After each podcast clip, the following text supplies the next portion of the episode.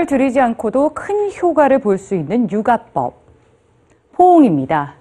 이미 70년 전 연구를 통해 부모님뿐만 아니라 양육자와의 신체 접촉이 얼마나 중요한지 입증이 됐는데요. 좋은 환경을 제공해주는 것보다 더 큰 접촉의 위력, 오늘 뉴스G에서 만나보시죠. 오스트리아 출신의 정신과 의사 르네 스피츠는 당시 상식으로는 이해할 수 없는 현상을 목격합니다. 깨끗한 시설에서 영양가 풍부한 음식을 제공하며 최고 수준의 환경을 자랑했던 한 고아원. 그런데 이 고아원에 수용됐던 91명의 유아 중 무려 34명이 2살 이전에 사망합니다. 사망 원인은 전염병도 영양실조도 학대도 아니었습니다. 그리고 남은 아이들에게선 체중이 줄어드는가 하면 움직이지 않았으며 표정마저 사라지는 모습이 관찰됐죠.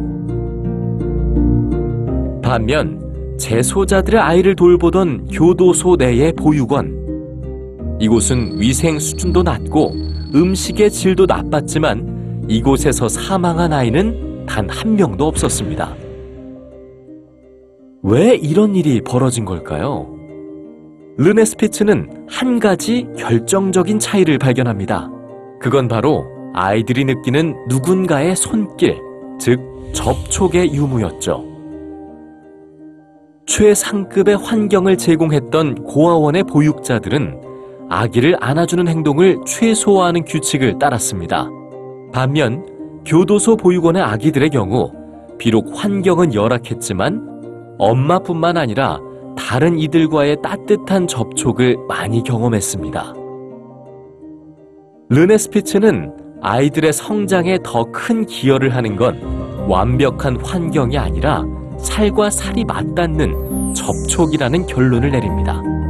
이 연구 결과는 다양하고 편리한 육아용품들로 인해 자녀들과의 접촉이 의도치 않게 줄어들고 있는 현실을 돌아보게 합니다. 말로 소통하거나 감정적 소통을 하기도 힘든 아기들. 그러나 피부로 전해지는 느낌은 아이들의 뇌에 즉각적으로 전달됩니다. 피부를 제2의 두뇌라고도 부르는 이유죠. 이 접촉을 경험하는 순간 뇌에선 엔도르핀과 옥시토신이 분비되며 이 호르몬들은 매일매일이 낯설고 불안하기만 한 아기들에게 안정감을 선사합니다. 자주 안아주고 자주 쓰다듬어 줄수록 안정감을 느끼는 횟수와 시간이 증가하게 되죠.